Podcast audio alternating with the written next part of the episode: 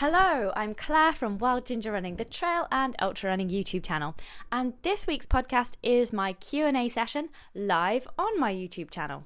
I do a Q&A session every month and I wasn't sure whether to make these ones into podcasts, but a quick bit of consumer research at the end of this one made me think that I should give them a go and just see if people find them useful in podcast format.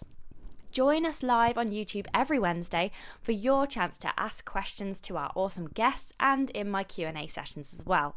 Support me on Patreon to guarantee your question gets an answer and listen to the end to find out who next week's stellar guest is, all the way from the USA.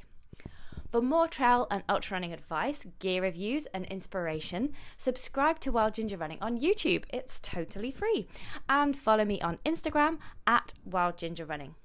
Links to Patreon, the YouTube version of this episode, and any other resources or gear we talk about are in the podcast show notes. Have fun, enjoy your run, and I'll see you on the trails.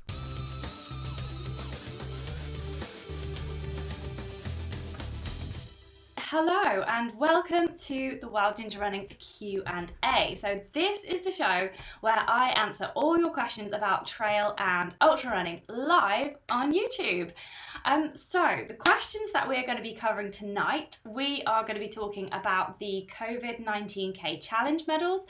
We're going to be discussing whether the UTMB will be going ahead or not. I've got some training advice for trail races for road runners. Um, we've got chafing and blisters covered. Um, we've got we're going to be talking about plantar fasciitis, nutrition, like when to eat on long runs, and how to deal with stomach problems like from high sugar bars and gels. And we've also got some advice um, for runners in their 50s, and um, we're going to be talking about plantar fasciitis as well. So I will try and get through as many of your questions on the live chat as well if we have time. Um, and to end the broadcast, there is two very important things number one thing, I need your opinion on something to do with the new podcast version of these Wednesday night shows. And number two thing, I want to tell you about some extra content that I have made exclusive to patrons, which will air on Friday and give you something really super to watch over the weekend. So it's great to have so many of you listening and watching right now. Let's just read out a few people here. So we've got Chrissy TV, she's here. Seb's here, Phil's here, um, Guy is here, Alex is here, Brad is here all the way from Western Canada. Hello, Brad. Um, Chloe is here as well. Catherine Dolliver's here. We've got Richard Howard. We've got John as well. So hello to everybody watching tonight live. Um, so just a little bit of an explanation if you've not seen one of these live broadcasts podcasts before.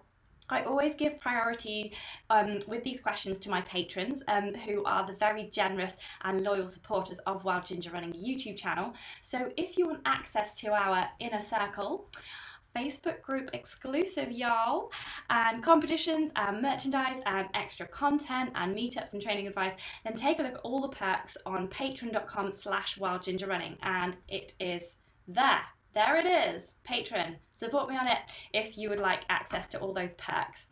Um, so, going to start answering those questions in just a moment. But firstly, I just want to say a big, big, massive, like really ginormous thank you to all of my patrons for being so loyal. It's just absolutely incredible of you. You're all just fantastic people. You are keeping me going right now. So, I'm just so grateful to all of you. Um, and we have some newcomers joining us this month. Um, so just going to read out a few names to say welcome before I get back to the live chat and do a few more hellos because I know we've got some more people joining us. So I want to say welcome to Elizabeth Ernst, to Angela Rodriguez, Anders Josephson, Hannah Baisley, or I think it might be Hannah Neal, um, uh, Vic Knight, Emma Morton, Andrew Devine, Stephen Taylor, and Jem Visser. So thank you all so much for joining me on Patreon. That's really kind of you. And I just want to say a super duper massive extra thank you to um, all the loyal patrons who have upped their pledges to support me during the coronavirus outbreak because because of losing my writing and my event work. So I can't thank you enough, guys. So massive big shout out to Alex DeHoto, Jamin Longhurst, Peter Henley, Brad Rush, who I know is watching tonight, uh, Philip Haddock, who I think is also watching tonight, um, Nadia Federman, Stuart O'Brien, and Becky Nisbet as well. I hope I've got everyone in there. Um, that's the most recent ones anyway. So thank you so much, guys. And if I haven't read your name out and that you, you think that you should deserve a special extra shout out, then just message me on Patreon and I will do that. So just gonna say a quick hello to all the people joining us now and we'll crack on with the first question, which is from Arlene Matelock and it's about the COVID-19K challenge. So let's just scroll back through the live chat and just say a couple more hellos. So we've got John Airy. Um, he's joined us here. Um, Amanda Armstrong is here as well. Sonia's here as well. Darren is here. So, hi, Darren. Darren won the competition, the patron only competition, um, last month. Uh, so, he is very happy at the moment. I've just read your message on Patreon, Darren, so I'll be replying to you shortly. we've got David McGilvery um, and we've got Hannah Bas- Baisley here as well. Um, I just read out her name earlier. And then we've got Dave Archer as well and Antonio. Antonio Cardinelli. Hello to you. It's absolutely fantastic to have so many of you watching, especially as it's so nice outside. Isn't it a gorgeous, gorgeous day? Um, I'd be outside if I was you. Maybe you can walk around your garden um, watching this. Oh, we've just got Catherine saying hello as well. Fantastic. Okay, so the first question that we're going to address today, I'm going to try and get, there's loads of questions, I'm going to try and get through them all. So Arlene Matelock says, is there going to be a COVID-19 challenge medal for us to buy? Um, so, short answer, yes. Um, so the COVID 19K challenge, um, for anyone who doesn't know, is a challenge that I set up when the COVID lockdown first um, came out, and it's the challenge to walk, or run, walk, or cycle at least 19K every week um, according to your own government's guidelines. So people are doing this across the world. It's absolutely fantastic. We've got 2,000 people in the Facebook group right now, all motivating each other, giving each other support, um, and just uh, kind of keeping each other going at such a difficult time.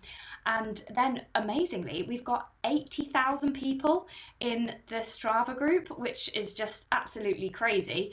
Um, so that's been brilliant as well. Slightly nerve wracking, just in case anybody does anything silly, but everyone's been super good in there so far. And so at the end, I thought we should mark. Um, just mark it with a medal, shouldn't we? So I've been investigating medals and I'm going to show you some pictures that Steve, um, my husband, he's um, an illustrator, he's mocked these up for us.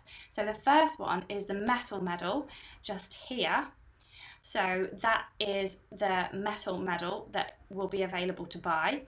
Um, and then there's a wooden version as well because I just thought, oh, it'd be good to be eco-friendly as well, wouldn't it? So there's the option if you want to be eco-friendly to have a wooden medal there as well. So that is a picture of the wooden medal, and these are going to be available, um, hopefully, fingers crossed, in a couple of weeks' time. Because what I'm doing is I'm having my website redesigned so that there's going to be a shop bit on there. So these will be able to, um, you'll be able to buy these in the shop on my website, and all of the profits are going to go to a COVID-related charity, and we're going to vote for that charity in the Facebook group um, via a poll. So if you're not in the COVID 19K Facebook group already, then jump in there. And then when we're ready to start selling these, we will do a poll and we will put the proceeds towards whichever charity wins. And it could be that a couple of charities benefit. It just, I just have no idea how many people are going to want one of these medals. I mean, I'm hoping like maybe 2,000 people will want a medal. Um, but you just never know, do you? I mean, with 80,000 people, sorry, I'm just trying to get this a bit smaller. with 80,000 people in the face uh, with in the Strava group, you'd think that maybe quite a few people might want one, but you just you just don't know. Um, so yeah, I am working on that at the moment, and as soon as my website is ready, the new website with the shop in it, I'll be putting these up, and everybody can start to pre-order. Because what I'll have to do is order them in bulk, and then I, I think I will be basically in here putting them all in envelopes, addressing them, and then taking them to the post office. I think that's how I'm going to do it. Um, unless there's like 80,000 people, in which case I might have to have a distribution company helping. But we'll just cross that bridge when we come to it, hey. So, though that answers your question there, Arlene. Um, so, yes, there will be a COVID 19K challenge medal to buy, all profits to charity. So, thank you very much for your question.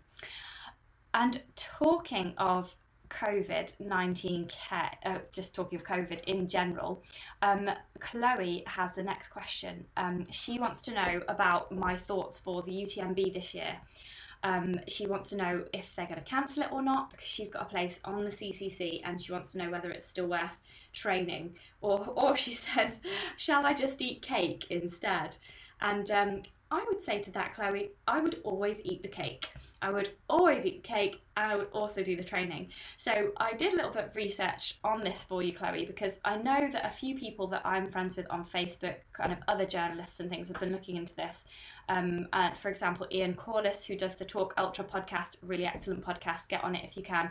Um, he put a post up on Facebook saying that the French government have outlawed, well, they've sort of banned, at the moment, they've banned events of over 5,000 people until September. And as you know, the UTMB is just before the start of September. It's like the last weekend of August, and sometimes it kind of goes on to the, the first day of September. Um, so they haven't cancelled it yet, the UTMB organisers, and I've read in this article here um, from a Canadian trail running website. Um, it basically says that um, the organisers of the UTMB are going to be doing as much as they can to make the event go ahead. So potentially they might not be able to accommodate t- the 10,000 entrants they usually have, but they could potentially cap the race at 5,000. Then it might be possible. So the race organisers say that they're working on barrier measures um, for the start and for everywhere throughout the race, um, and they don't want to give up. They still want to organise the event, um, but in compliance with the rules, um, because basically they're saying that the entire economic community of the Mont Blanc, Mont Blanc Valley needs the event event to happen. Um, so yes, they are trying to get that event to go ahead. Um, so I would say if anybody is, um, oh, just get rid of that. If anybody is um, has got a place on UTMB or any of the UTMB races like the CCC, etc., I would say just continue your training as normal until you hear a definitive answer. Because at the moment, the race organisers want the race to go ahead. Personally, I think it's a tall order, but we can just keep our fingers crossed and just keep training anyway. It's, it's all good practice. It's all good practice, isn't it? Just keep keep keep the training, I'd say, and keep eating the cake, Chloe, as well. That is what I would say. And uh, yeah, people on the live chat um, are also agreeing with me. Catherine Tolliver says that cake is life. And Chloe Mason says, I love cake but love running more. Oh, that is a good question. What do you love more, running or cake? Running or cake? If you could only have one thing in your life running or cake, what would it be? I think I would have to go for running actually as well. Yeah. I would be very sad to lose the cake though, wouldn't you? Um, Guy Greytrex says, train, then you can eat the cake. Well, exactly, that's why we all run, isn't it? Um, yep. Um, Alan Murphy says they are making a decision on May the 20th. The UTMB committee have not been very helpful to us so far, who have spent a lot of money already.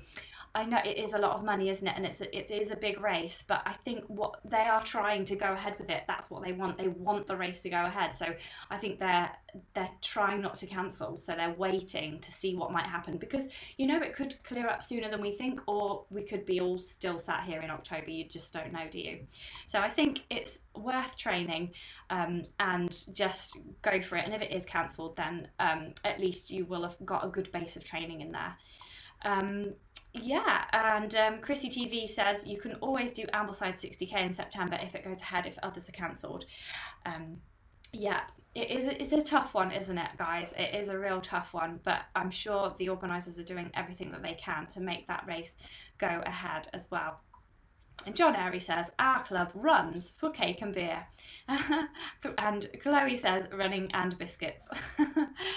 yeah, um, and Seb says, I hope they'd move the points over at least to next year. I would have thought they would. I mean, if you're going to cancel the race for this year, surely you've just got to run it with the same people the following year. Otherwise, that's just not fair. Um, but yeah, I would say keep training, keep eating the cake, and uh, keep that motivation up because it may go ahead. If I had to say either way, I'd say it probably won't, but that's being really pessimistic. Maybe it will. I want it to go ahead as well because I want to go there. I'm running, I'm supposed to be running the UTMB route um, over six days just before the UTMB. Um, so it could be that I'm still able to do that, but then if the UTMB event isn't going ahead, I'll just come home. Um, but yeah, I, I want it to go ahead as well. Um, so let's all keep our fingers crossed. Right, moving on to the next question, which is a very interesting question. It's from Paul Hamilton, and he says, as a newbie to trail running, what one bit of trail running advice would you give to me? Um, he's trained for a lot of road races, but never for a trail or an ultra race. So I know he said one, but I've got three really important bits of advice for you here, Paul. So, number one is I think the number one thing coming from road to trail running is the terrain. So the terrain is, is obviously different, right? So you've got to be looking down at your feet because there's rocks, there's rubble, there's mud, there's all sorts going on there. So looking ahead, not just down at your feet, so kind of scanning the trail ahead. Take light footsteps as well. So you might need some kind of shorter strides. It's not as rhythmical as running on the road. Um, so be prepared for a break in the stride. Um, and sometimes you want to just get your arms out for balance. So, um, especially if you're going down some steep bits or tricky rocky sections, um, arms out for balance as well. So, I would practice training on local trails. Um, and if you can, like obviously not at the moment because we are restricted with what we can do, but usually you'd want to be driving somewhere maybe at the weekends if you can, um, and just going on the trails there just to get a feel for how different it is to running on roads. But at the moment, because we can't do that, um, I would suggest that you run um, locally in parks, um, deliberately on the rough stuff. So, you know, like if there's a grass verge next to the pavement or um, through the local woods, um, there's always a bit of rough stuff, isn't there? Like there's a normal track and then there's like a bit of grass. So run on that rather than the easy pavement. And I would say slow down at first and then practice speeding up. So if you've got like say uh, just even a 10 meter stretch of rough ground that you can practice on in your local area, then then go over it a few times, a bit like hill reps. Just jog over it to start with and then go a bit faster, go a bit faster still. Um, but you don't have to go fast at all in trail running, and that is the point that I want to come on to now, which is point number two, which is forget your PBs. So, looking at pace and splits isn't the same as road running because the terrain is really hilly and it's really uneven. There's various different weather conditions. You've probably got the wind in your face, etc. So try not to put eh, too much pressure on yourself to be as fast as your road time for the same distance. So, say you've done a 10k road race in like 45 minutes or something like that, then you wouldn't be looking at the same kind of time for a trail race. So, don't take that, don't put that pressure on yourself. Um, give yourself much more like an hour or maybe depending on the hills maybe even an hour 15 maybe even an hour and a half you don't know. Um, and it depends on your fitness level. Um, and the weather conditions and the subsequent conditions underfoot also make each race different. So it's hard even to compare your course time with the same course the following year with trail running. So yeah number two is forget the pbs then number three is um, walk up the hills. So sometimes it can be more efficient to walk rather than run up the hills. Um, and you know when this point is, is when you can walk faster than other people are jogging up beside you. So take a look around and see if people are really going like balls out to try and keep running up the hill and see if you can walk at the same pace as them. It's not a stroll, it's like a power walk, they call it. I think they call it power hiking to make it sound cool. Uh, but basically, it's just walking really quickly. And sometimes you can put your hands on your knees to sort of um, make yourself go faster and just really push down. Um, and basically, if you are running up a hill and your breathing starts to become really out of control um, and you're just breathing super hard, your heart's bump, pumping super hard, that is the point when you want to start moving into your power hike. And all the elite athletes do this. At the UTMB in 2019, I was uh, on a, on a stretch which was kind of flat, and then it went into this hill section, just like I don't know, like 20% hill. It was quite steep. None of the elite athletes ran it. None, not even the race leader. They all got their poles out because it was a long race, and they just started power hiking up this hill. It was it was super fast. It was faster than I could walk. I had a job keeping up with them, but they did not run up that hill. So that is tip number three: walk up the hills. And and there's a bonus tip actually, uh, as well as that enjoy it. Otherwise, what is the point? Enjoy it, look at the scenery, um, chat to like minded people, and just generally have a whale of a time, Paul, because it's just a fantastic sport that you've got yourself into. And um, I hope it all goes really well for you. Okay, so we'll just check the live chat to see if anyone has any more um, information that could be useful to us here. Um, I think everybody is talking still about the UTMB, so that is good. Um, uh, oh, Guy has one tip actually. He said he would get some hill training in, so that's a really good thing. Yeah, I would also recommend that. So maybe one session per week, do some hill intervals just to get yourself used to running up the hills. But then also, if the hill is super steep, then obviously the walking up the hills is also good. That's great. So that's good. Ah, and Paul is actually here. That's great. Hi, Paul. I'm glad you like that advice. So Paul's just written in to say brilliant advice. Thank you. So that's good. And Ruth is here as well. She says, hello, everybody. Lovely weather in the UK. Forest running has never felt better. Um, hi, to, hi to you, Ruth. I'm glad you're having a lovely day. And John says that he agrees as well. Pick a nice, easy trail to start with. That is a good point. Even if you're super, super fit, pick an easy one to start with because then you can ace it and you'll feel really good about yourself. So, so yeah, go easy and enjoy yourself, Paul. Oh, and John Gardner is here from the United States. Hi to you, John. It's great to have you all watching. Fantastic. I can't believe you're all watching the telly rather than outside. It's a beautiful day out there. Maybe you're watching in your garden. Okay, so the next question is from John Airy. Let me just get this up on screen. So, John says, chafing.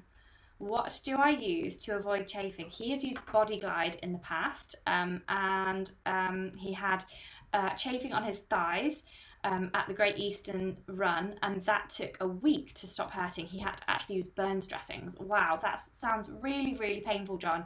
And I I don't get chafing very often because I know that my thighs rub together at the top. So therefore, I always wear like um, legging type um, shorts. I can't. I, I just can't wear normal shorts um, because they'll just ride up and then my thighs will chafe together. It's just a fact. Even when I was really super thin, like nine stone, my thighs still rubbed together. So I know that it's not just a, a thing about, you know, I don't need to lose weight or anything to stop them chafing. Um, but yes, uh, I just have to wear three quarter length leggings. So there is stuff about your clothing that you can do. So some some shorts you can get. They're called um, there's a there's a Ronhill twin skin short, and it has like cycling shorts, and then they've got like a bagginess around them so it's sort of two shorts in one so that you're not just wearing cycling shorts. Um, so i know that uh, they do those type of shorts so that could be worth it. Um, and then chafing cream wise, um, I don't have a ton of experience with anti chafe creams, but Marcus Scotney, um, who we chatted to on last Wednesday's live chat, he's the record holder of the Cape Wrath Ultra. He recommended Gurney Goo and he also recommended Squirrel's Nut Butter. So I've put links to those in the show notes just just below. Um, there's a if you click on the link to look at the film description, there'll be show notes in there, um, and Marcus's interview is in there, and also some links to Gurney Goo and Squirrel's Nut Butter which he recommends. Um, I did get really bad chafing once, and this is a really horrible story. I don't know whether I should tell it you or not, um, but I'm going to tell you. I'm going to tell you. So, on my Bob Graham round in 2013, I had a really bad chafing on the final leg of the route, which is leg five, which goes from Dale Head um, and over to Robinson, which is the final summit of um, of the 42 mountains in this 65 mile fell running challenge. And and I got really bad chafing, and it was it was actually in like between my bum cheeks. Sorry, everyone. Um, really, really horrible, really, really painful. And it was because it was so rainy and wet, and basically my leggings, uh, everything was just wet. I was just really wet, and I'd been going for 24 hours by then. I did the Bob Graham in 26 and a half hours. Um, so I'm not in the club, but I did it, so I don't care. And so, so basically, I got this really bad chafing, like in like within my bum cheeks. I didn't have any lube. All I had was a Lipsil, you know, like the the um the uh, Vaseline type stuff that you put on your lips if you get chapped lips, and so so basically, I had to stop and I had to gouge out some of the Lipsil and then put it on the chafing bit. But the really embarrassing thing was, I sent everybody who was supporting me ahead saying, I've got this really bad chafing and it's in a, a very a private area and I need you all to go ahead. So I'll just like, I'll do it here and then you're all ahead of me. And I didn't realise that this guy called Tim had, he'd not heard that because he'd stayed back to take some photos of the mountains and halfway through applying this like random Lipsil to my bum, he ran across from behind me and saw everything. And it was really, really embarrassing. So um, so don't do that, everybody. Um, apply your anti-chafe cream before you need it and in a private place if you can.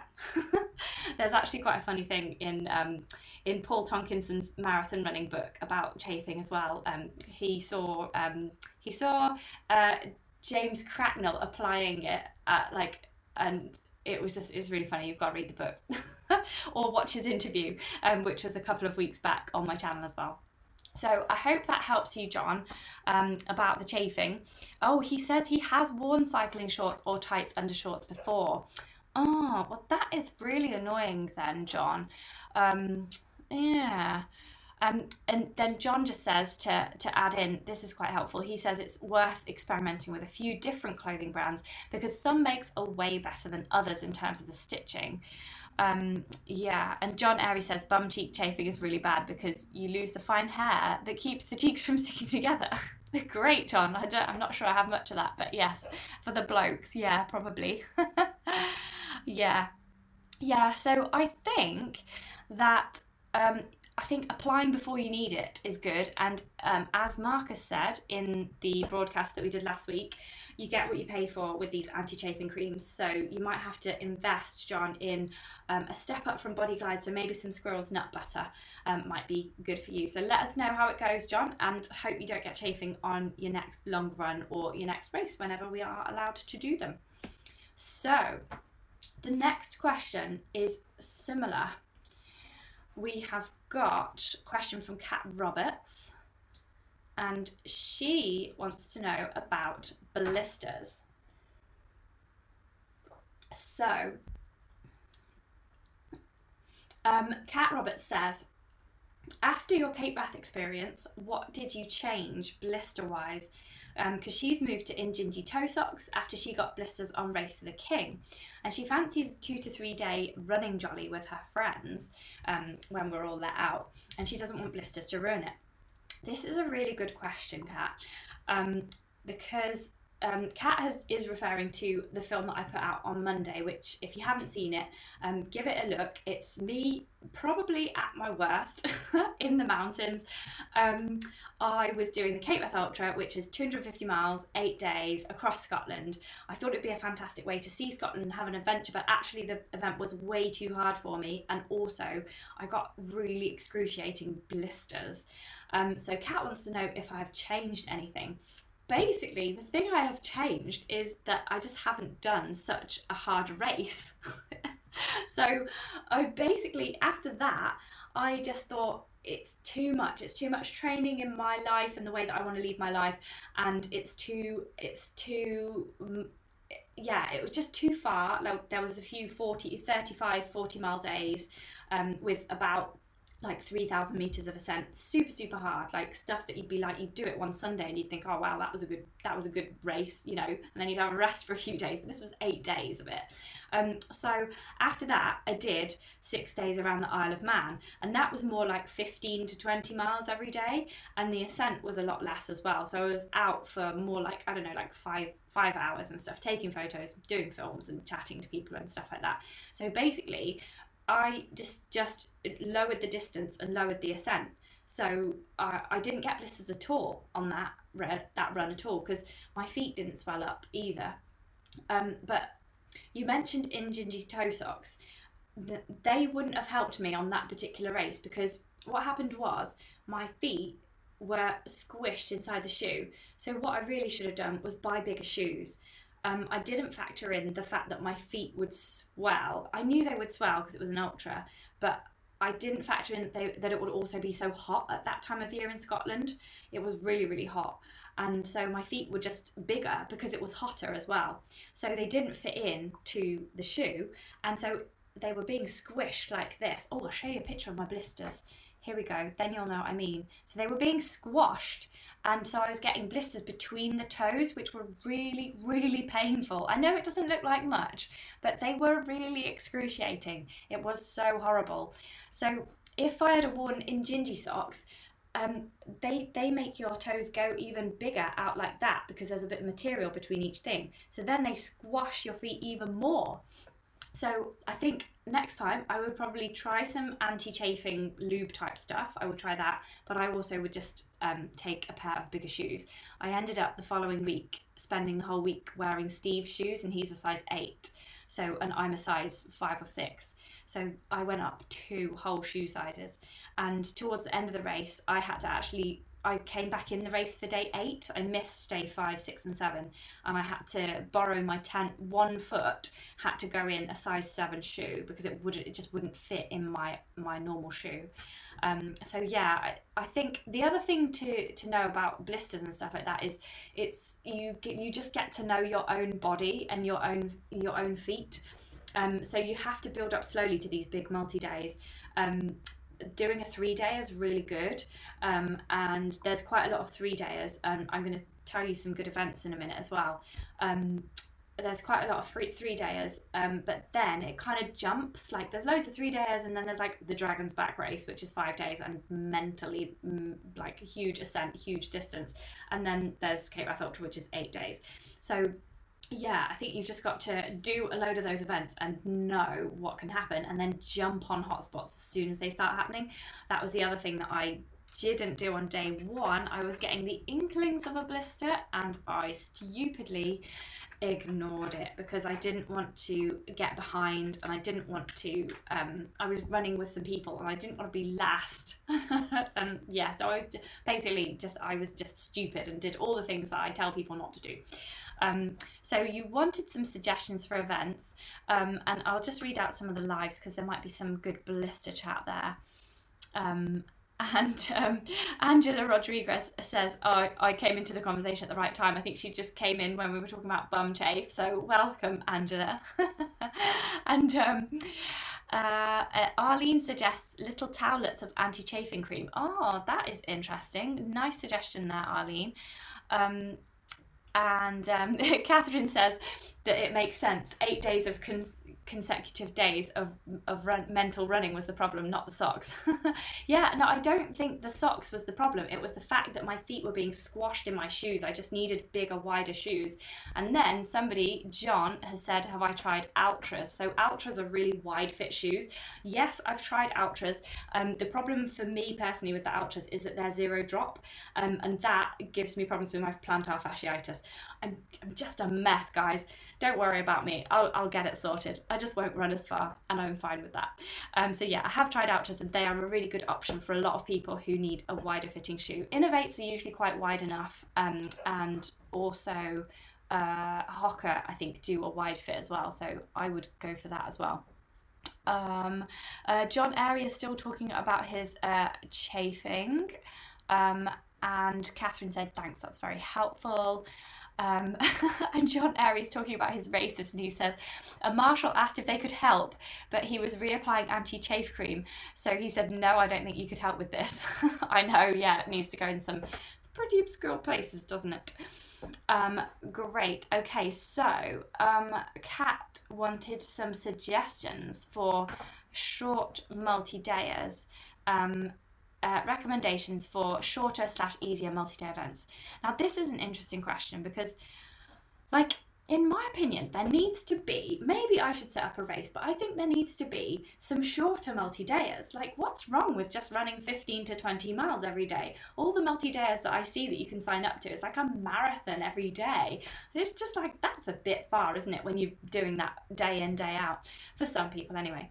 So, a really good starter event, and I know you've done one of these um, already, Kat, but this is for anybody else listening um, is uh, the threshold events. So you've got race to the stones, race to the king, race to the tower, race race to the anything you like um, things. They are weekenders, so you can do you can either do them as a full ultra or you can do them as kind of like a, a marathon a day, just over the weekend, two marathons.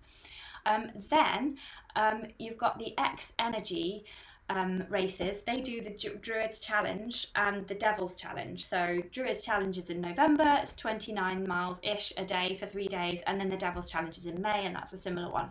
So I've actually done the Druids Ch- Challenge twice, and in 2017 I filmed it. So there's a playlist on my channel, and if you look in the film description or the show notes below, um, you'll see a link to that playlist. Um, other races, there's VO2's three day trail marathon challenges. So there's the Atlantic coast, there's the Jurassic coast, and there's the Devon coast challenges. So they're really good. My friend Janine, she did one of those um, just uh, recently, I think, and she said it was really hard because it's really hilly and rocky. Um, it's about a marathon a day, uh, but it's three days, so that's that's a good amount of time. Like you can kind of push through anything in, in three days, and you don't start to get blisters. Like I wasn't really dying until day four, as you could see. um, Ring of Fire also is um, 135 miles in three days around Anglesey, so that might be a good one to go for. And then I just wanted to recommend a couple of foreign races as well because one of them I have done, I think, three times now and I really blooming love it. So I wanted to just suggest to you a couple. Um, one I really want to do. So the Camí de Cavalls uh, 360 in Mallorca, um, that looks like a really epic event. I've just got a screen grab of that here. So that looks brilliant. And there's actually different types of race that you can do. So you can you can opt for a shorter one or a longer distance one. So you can do anything from like half a marathon to a marathon every day, and that's for three days. So that looks really, really cool, I think and I would love to do that one year. Maybe I'll do it next year. It looks really cool. Um, and then a race that I just kept going back to because I love it so much is the Icebug Experience in Sweden. So I've just got a little screen grab of that I can show you. So just look at that. Like the trails are amazing over there in Sweden. Um, you just go through these, it's kind of coastal and you go across all these amazing pink rocks and through these sort of valleys made of rock and chasms and then forest and across lakes and and it's wonderful and then you camp when you don't camp that's the great thing. You're in this little holiday vis- village with all these chalets. So you're in the chalet, and there's a sauna right next to the sea, and you can so you can get in the sauna and get really hot at the end of the run, and then you can jump into the sea and get cold again. And oh, it's so refreshing. It's it's absolutely amazing.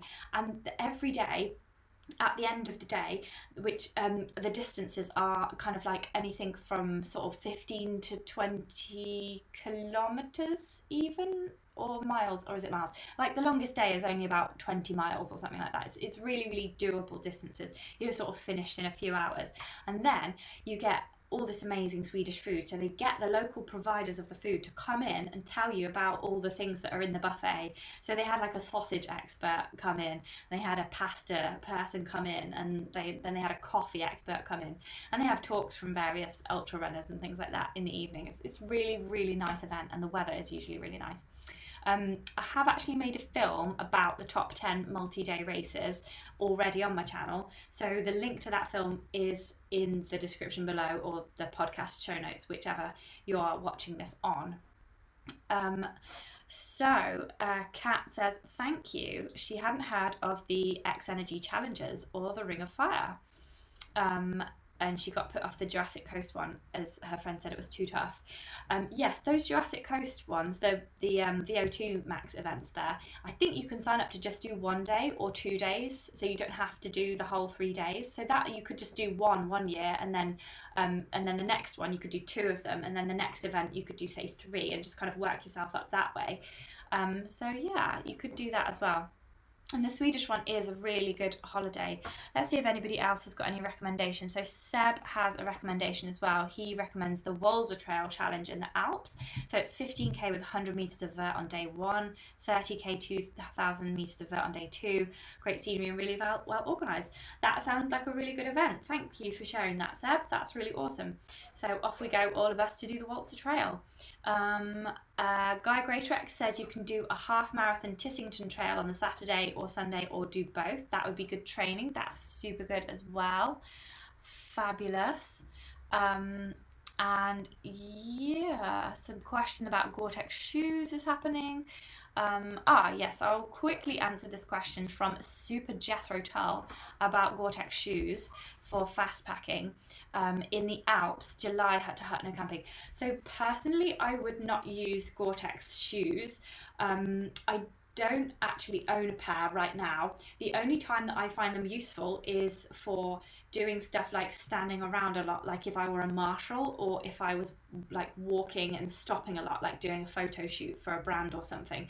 Um, so the reason that I wouldn't use them for actually running or doing any kind of strenuous movement is because you would get sweaty feet, especially in July in the Alps, because it's probably quite dry. So you probably wouldn't need Gore-Tex shoes in the Alps in July. Um, so I just go for a normal pair, um, and you could just put in a pair of waterproof socks if you had a drizzly day. Um, the combination of um, normal trail running shoes with a pair of waterproof socks is is really really good for those conditions where you know you're doing a lot of just hiking around with um, like puddles and wet grass and, and things like that. Um, so yeah, you could just put in a pair of waterproof socks. So that is a very quick answer to that question. Um, and we have got another suggestion from Arlene M, who says in the US there is a mid Atlantic marathon and half marathon series. So it's one to five days of marathons or half marathons. That sounds really good, doesn't it? I, I think I'm really going to have to look into this because, like, my my thing is like doing these super big long races like the UTMB, stuff like that. I, I want to do them slower.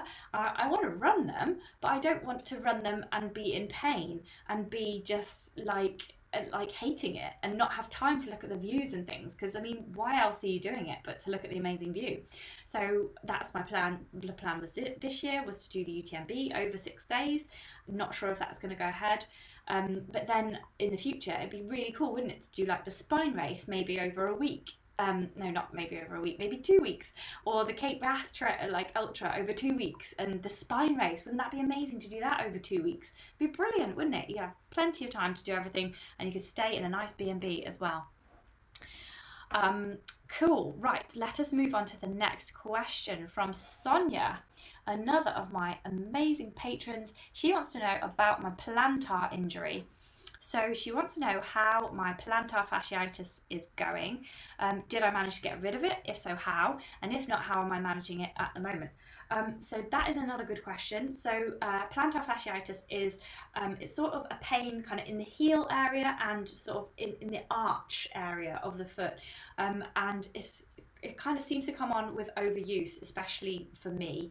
So uh, basically, if I, I've got a standing desk, if I use the standing desk all day and stand up all day, I kind of feel it coming on a little bit. If I use shoes with quite a low drop, so that's a, a, a low differential from the heel to the toe, so that, it, that it's not got a big heel stack on it, if I use low drop shoes like the Altras, then I start to feel it coming on as well the, the way that I've found that manages it super well at the moment is to wear um, really high drop shoes. So like the 10, 12 mil drop road running shoes from Brooks. So I'm currently wearing the Brooks Adrenaline A- ATS, I think I think they are, or ATR, something like that. But I, because the trails are quite dry at the moment, I'm just using them for literally everything. Um, if I'm running a long way, if I'm running like 40 minutes to an hour, I can get away with using the Hoka Speed Speedgoat fours, which I think are around like four mil drop. Um, so basically, I I think I am managing my plantar fasciitis rather than it's actually gone completely away. But it's so much better than it was. Um, but yeah, it just happens when I wear shoes that just have no drop on them. So I think it's because after doing a lot of training for the Coastal Challenge in 2015, I read Born to Run and uh, I think I read it again. I read it ages ago, but I read it again, and I thought, oh, of course, I can run barefoot. So I got these like Vibram five fingers, and I was running loads in those, running really low, low drop Inov-8 shoes as well. And then I just got injured, and it, and it was like I, it was, it felt kind of like broke my foot in the arch area. Felt like I broke it, and I like literally couldn't even walk for two weeks. That's how bad it was. Because you know what runners are like, we just ignore stuff, don't we? So I just ignored it and just pushed through the pain until it actually broke everything. So yeah, then I couldn't run for like a year or so, which was really gutting. Had to do a lot of walking and cycling, um, and yeah, that was annoying.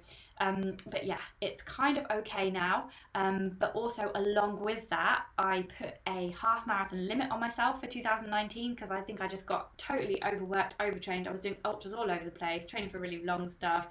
Um, and yeah, so now I'm being sensible, not not really doing many ultras at the moment, um, but uh, training myself up for the UTMB six day. Um, and then beyond that, probably get back into you know like 35 milers, that kind of thing. Um, so yeah, uh, Plantar is um, going okay.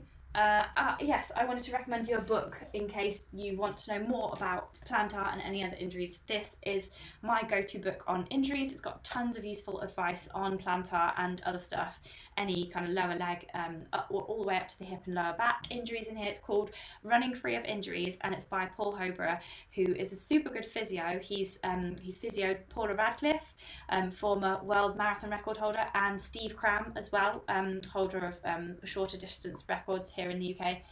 And um, it's really good, and he just gives you like a protocol to follow. Um, there's loads of um, diagrams in there about what like what's going on, and you can self-diagnose and you can self-treat as well.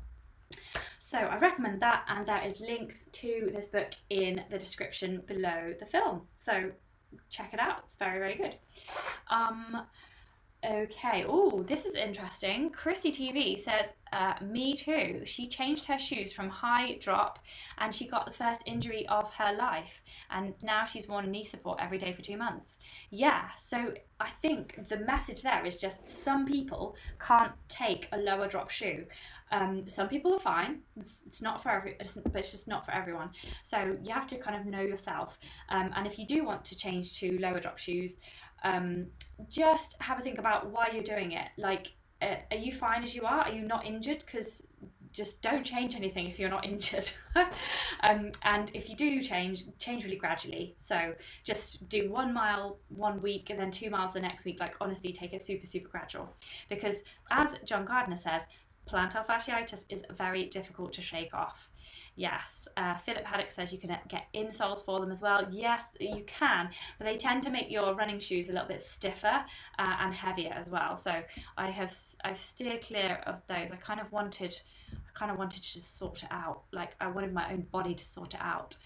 Um, and Guy Greatrex says, great book. He's got the Running Free of Injuries book, and he said it super helped him out too. So that's good. Oh, Sonia's got the book too. Um, oh no, that's the wrong one. Uh, Sonia's got the book too, and she loves it. Um, Nigel Barnett has also had PF, plantar fasciitis, so he sympathises as well.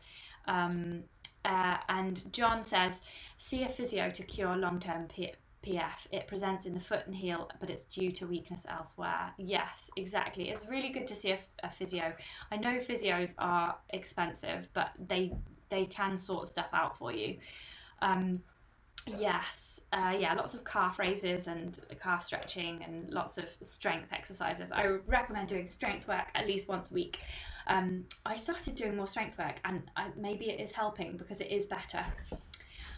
Anyway, question the next question. Oh, i need to rattle through these otherwise it's going to be another super long one like marcus's one was the other night isn't it? So um, um, um, um, catherine would like some suggestions on nutrition and nadia also wants some advice on gels. So i'm going to do these two kind of together because they are kind of similar. Um, questions. And then we've got, oh, yes, we've got one more question. And yay, that means I've got three more. Brilliant. Okay, so uh, Catherine wants to know about nutrition on long runs. Um, now she's got no races happening. Uh, she says she's getting into bad habits and she wants to know when she should eat. Um, during long runs and like ultras and, and things like that. And Nadia is she has get she's getting problems with um, uh, high sugar snacks like gels and bars. Um, so she wants recommendations um, because I'm, I'm, guessing that she's having stomach problems with those high sugar foods.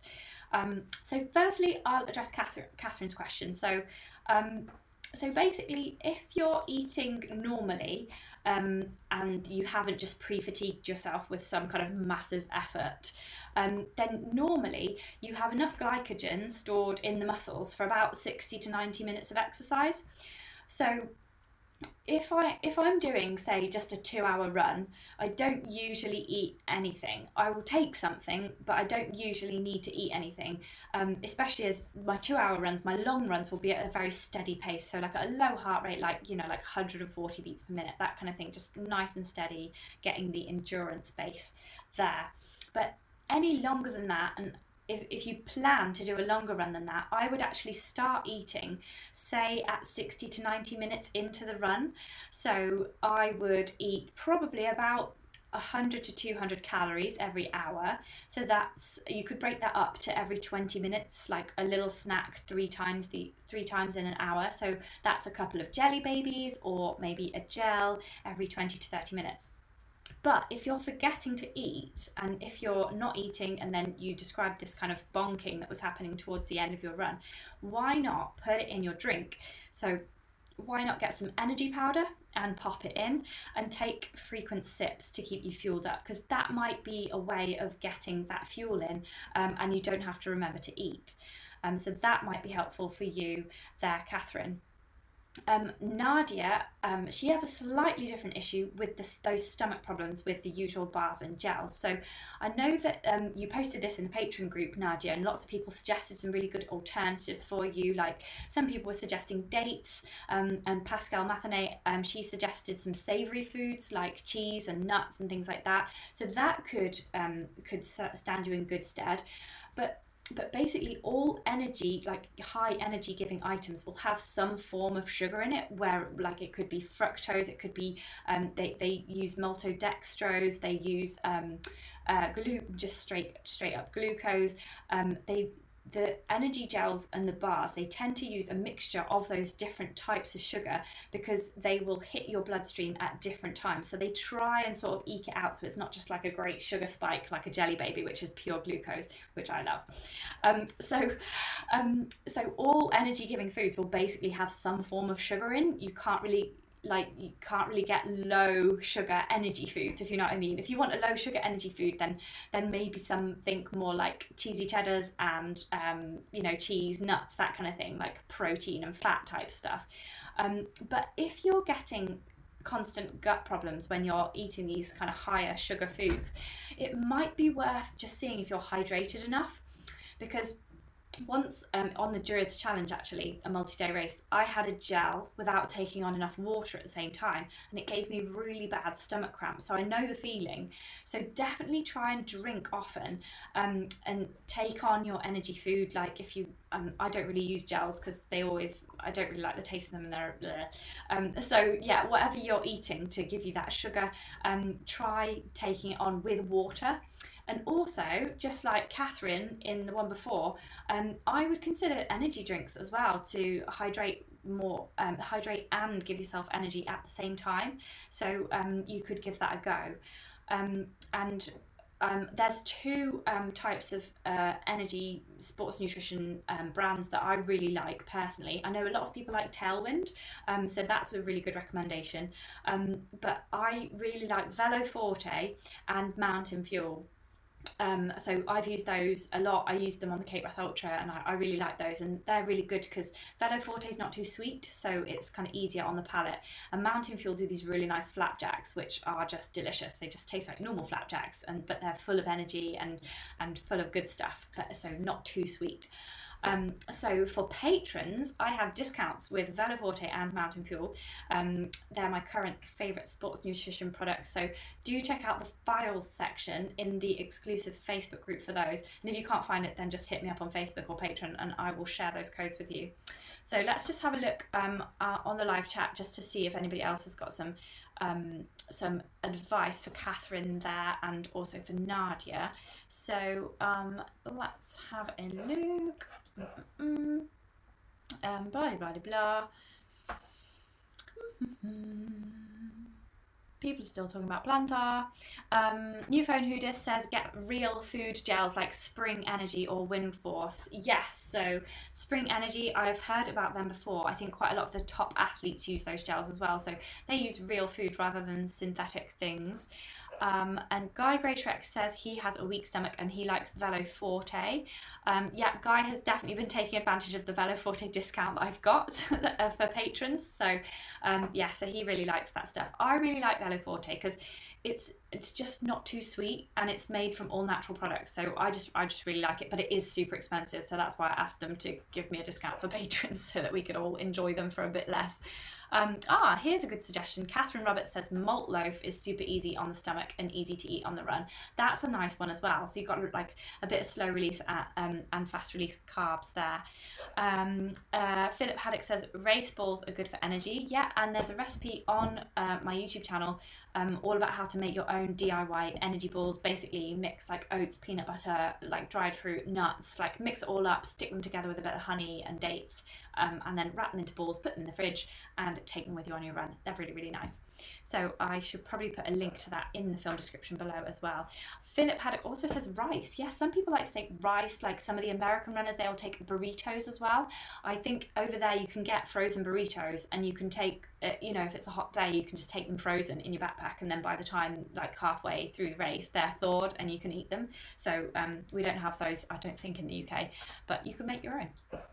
Um, and then New Phone Hoodis is, oh, he is becoming a nutrition expert tonight. He says, um, don't use straight sugar drinks, um, but use um, long energy, including maltodextrose and potato starch like Fuel 5. Ah, Fuel 5 or High 5? maybe fuel 5 yes so yeah yeah so a lot of those companies will use lots of different types of sugar that uh, some which will hit your bloodstream like super quick and then some which will take a little bit longer so they sort of delay the reaction and they they they ease the curve of that spike of energy. So um, arlene m has another suggestion. She says UCAN is a starch based drink that's supposed to be very easy on the stomach um, John is suggesting porridge, mm, like that. Um, uh, another shout out for Veloforte bars. Amanda Armstrong said they are delicious. She bought some at the running show. Well, if you would like to buy some more, Amanda, I believe you are a patron, so you get access to special discount code. I think it's 25% off that they've given me. It's incredible. You need it though, because that just makes them a normal price. um, so Sonia says she loves the Sport Beans by Jelly Belly, which also give you some electrolytes as well as the sugar rush. That is a really good point. That is a good point, and I should have mentioned that. I did think about that earlier, and I thought I must mention that electrolytes as well. So if you are having stomach problems, then do make sure that you are taking on not only water but some electrolytes in that water as well. So you can get these little electrolyte tablets that you just pop into the water. Just pop one in or, or even half. Um, just um, get your salt levels back up. Um, John says good to get some normal food in, like sandwiches. I like hot cross buns; they're really nice or you could have like peanut butter and jam sandwiches. They're really nice as well. Like get a bit of moisture going. Um, Seb says he likes cinnamon rolls, uh, cinnamon rolls for long runs. I know Emelie Forsberg, top trail runner from Sweden. She loves a good cinnamon bun as well, so I highly recommend that. Um, Nigel Barnett, he's gone old school. He says Nestle sweetened condensed milk comes in handy tubes. Do you know what? I actually met somebody who had one of them on a run once. Um, I thought that was great. Um, Great. So, coming on to the last question tonight, we have Amanda Armstrong, who is watching right now. Brilliant. Um, so, she wants to know this is a great question. I really like this question. So, Amanda says, um, would it be possible to have any podcasts or interviews with longer, with sorry, with older runners in the future? I am rapidly approaching 52, which is not old, but lots of the training tips, etc., come from much younger runners. Agreed. Um, just a thought. P.S. Your new podcast is fantastic and perfect for my running. Yes, do check out the new podcast, everybody. Just type in Wild Ginger Running um, on all your usual podcast providers, and you will find the Wild Ginger Running Wednesday night shows as podcasts. Woo! Great. So, I think that is a fantastic question, Amanda, and thanks very much for a- asking that. Um, yes, I do sometimes interview the the old folk. So you might like um, Joe Faulkner's interview. Joe is four times Dragon's Back completer. Let's just show you a picture of gnarly old Joe there. So that's Joe. Um, he's done the Dragon's Back race four times, and there is a link to his video um, where I've interviewed him in the film description below. Also, there is Nikki Love, who has run 4,000 kilometres across um, Australia in 63 days. So her interview is on my channel as well, and you'll find a link to that in the film description as well. And I, I do. You have reminded me about this. I have got interviews with Mimi Anderson. Um, she's a super duper record breaking ultra runner, and Nikki Love, who I just mentioned. I've got interviews with them at Runfest Run this time last year they're both in their 50s and they were talking about running and the menopause and the perimenopause, which is really super great information.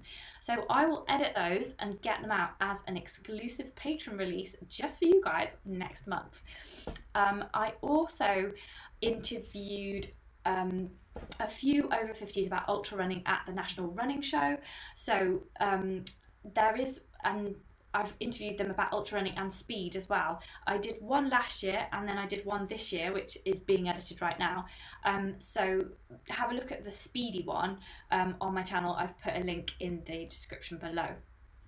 Okay, uh, so yeah, hope that answers your questions there um, uh, Amanda, because that was a really, really good question, and I I'll bear it in mind as well um, whenever I do like a compilation or whenever I'm interviewing people, um, to get a few more of the older runners there, because a, a lot of um, a lot of runners do really well, like in their forties and fifties.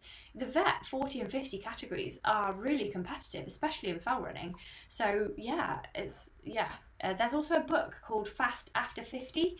Um, I don't have it personally, but I did have it when I was editing Trail Running magazine, and I know that that was a really useful book as well.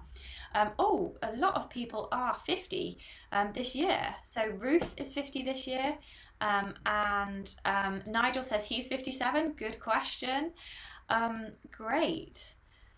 Yeah, so definitely, Chuck Coffin says, "Old folks, really? How old?"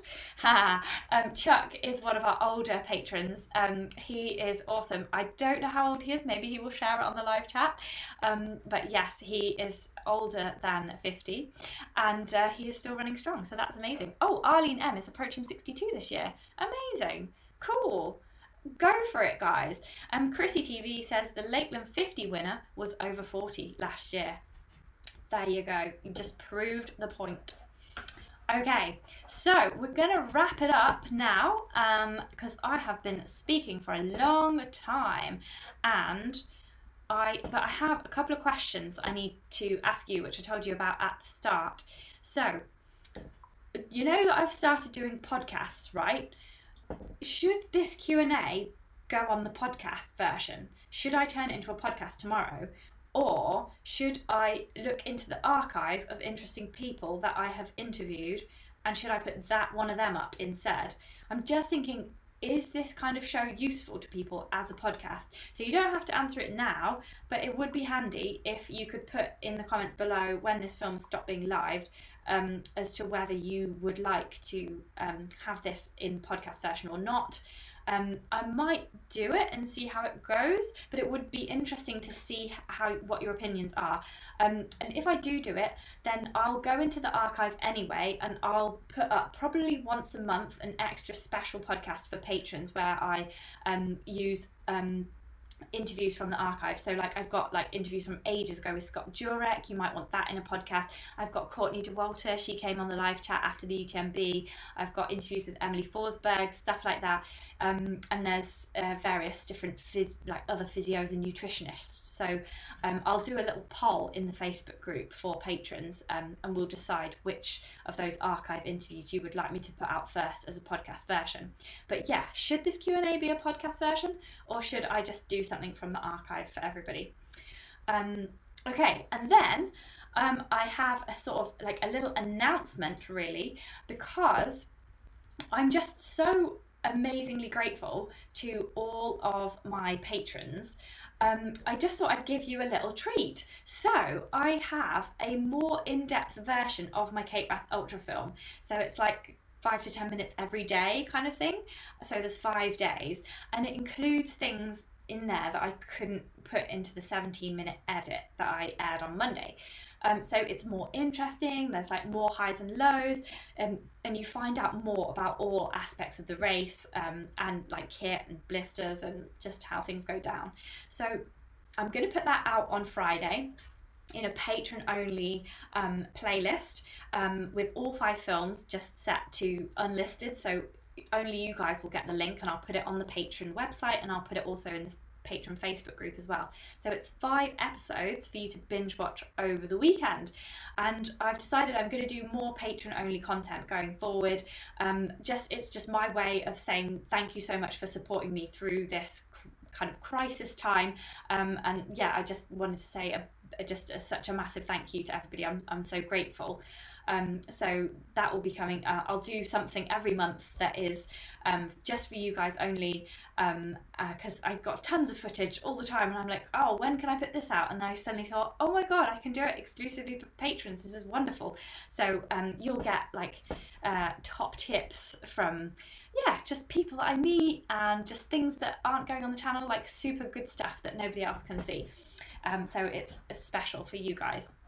Um, we have some answers already about should I make this into a podcast. So um, Amanda Armstrong says, both please. She likes tonight's as a podcast to re listen to um, and also archive stuff. No rush, but it's also useful. I know, do you know what? I think podcasts is the way forward. I love podcasts. Like, you don't have to sit here watching stuff. And yeah, it's great. I love podcasts. Um, I mainly listen to podcasts while I'm doing housework, like boring stuff. You think, oh, I'm still learning. Um, yes. Um, and New Phone Hoodus wants to know when the next movie evening is. Ah, um, I don't know. We should do one though, shouldn't we? Maybe on Friday if we don't have a quiz. Um, Paul Hamilton said, uh, interesting people would interest me most, but this chat is also very interesting, so would work too. Okay, that is good to know. Um, and uh, Sonia said she'd like the Q&A as a podcast. She thinks it would be great. Um, and Hannah Baisley is excited for the Cape Wrath Ultra Extra films, and so is John as well. Oh, good. This is good. Um, oh, Chrissy's got a good idea here. She says it's nice to hear from ordinary runners too, not just the winners, like um, overcoming the pain wall, etc. Yeah, so I really enjoyed that. Do you remember I did a talk about the spine race with mid pack? Um, two mid pack runners, Pascal Mathenet, who's actually a patron, um, and her husband Chris. They both did the spine race, um, and we interviewed them afterwards together about what it was like because Pascal, unfortunately, um, she had to drop out at about 168 miles, which is amazing, um, and Chris managed to carry on. Um, it was during Storm Bre- Brendan, so it was a really tough race. So we chatted to them, and, and I think that I would like to do more of interviewing like normal people as well because that's, you know, you're not no one's an elite athlete are they they can give you advice but i don't know how much you know how useful it actually is to listen to elite people's advice versus mid-pack advice um, Cool. So Arlene M says, "Thanks for the inspiration, Claire, especially during this crazy time. Brill. I hope you saw the start of the podcast of the show, Arlene, where I uh, answered your question about the medals." And um, uh, Rich Simpson said, "If they're easy to do them, then why not do them like as like podcasts as well?" Um, John said, "I think he he would choose interviews over a Q and A." Um, yeah, he doesn't always watch this, but he interview he um, listens to it. Um, Hannah says, Is it my interview with John Kynaston tomorrow? Looking forward to that too. Yes, I I am. I'm going to be on John Kynaston's Facebook group page, uh, page, I think, um, at midday. So check it out. All go and watch me there. And it's going to be really weird because he's going to be interviewing me, and usually I'm the one interviewing people. So it's going to be uh, strange. But hopefully you'll find out some things that you didn't know before. And I'm going to talk about you guys on there as well. Um, I got a nice photo of our last patron meetup that we did together. Um, so i have sent that to him, so he's going to put that up during the live broadcast. So cool. I'll see you on there as well, Hannah. Um, fab. Darren says he's really looking forward to Cape Wrath. Um, and uh, John says um, benefit of podcast is he can listen to the episodes whilst running with the phone locked, whereas YouTube, you unless you subscribe, you need the phone open. Yes, that's the main reason that I'm doing these podcasts. Cool. Okay, so um, I I can't believe I've got through all those questions. That is brilliant. Um, and um, and it's just been great to see you all there on the live chat as well. Um, more chats are coming in, but I'm going to wrap it up now. Um, and yeah, I just want to say again a massive thank you to all the patrons for supporting me at this time because writing work is all gone, event work is all gone. Um, so yes, Patreon is basically my life right now. So anything that I can do for you guys, um, it would yeah, I'm so happy to do it. So I will be doing this as um, a a podcast as normal to just see how it goes and test the water um, based on your reactions here. But i'll also i'll try to find some time as well to do an archive one and i'll put a little poll in the facebook group um, and also in the patron website as well because i know not everybody is on facebook um, so that we can decide who from the archive we want to dig out and put into podcast form.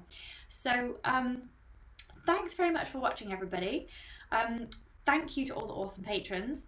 Um, stay safe, keep washing our hands, and oh my goodness, we're going to have to have a mega meetup after this is all over as well. I hope you're all going to come to the running show in 2021. oh my goodness, it's so far away, isn't it? Cool. So, uh, Catherine Dolliver says, super Q&A, thank you. Amanda Armstrong says, excellent Q&A, thank you. John says, thanks very much. Paul says, thanks very much, great job. Uh, Philip says, just keep up the good work, Claire. Aw, thanks you guys. You're amazing.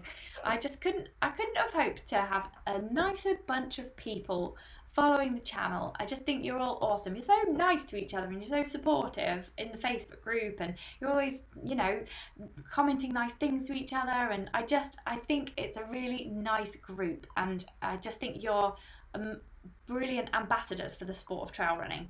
I, I just think all of you are wonderful. Um, so thanks. I will just read up a, cu- a, a couple more things.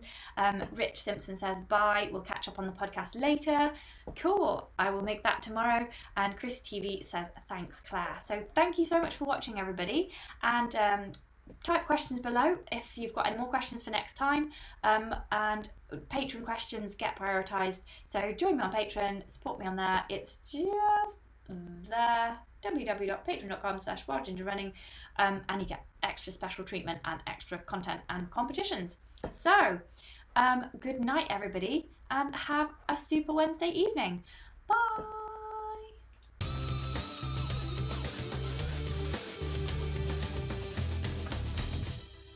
Thanks for listening. I hope you found that useful. Hop onto my YouTube channel and type your question in the comment section if you have any more queries.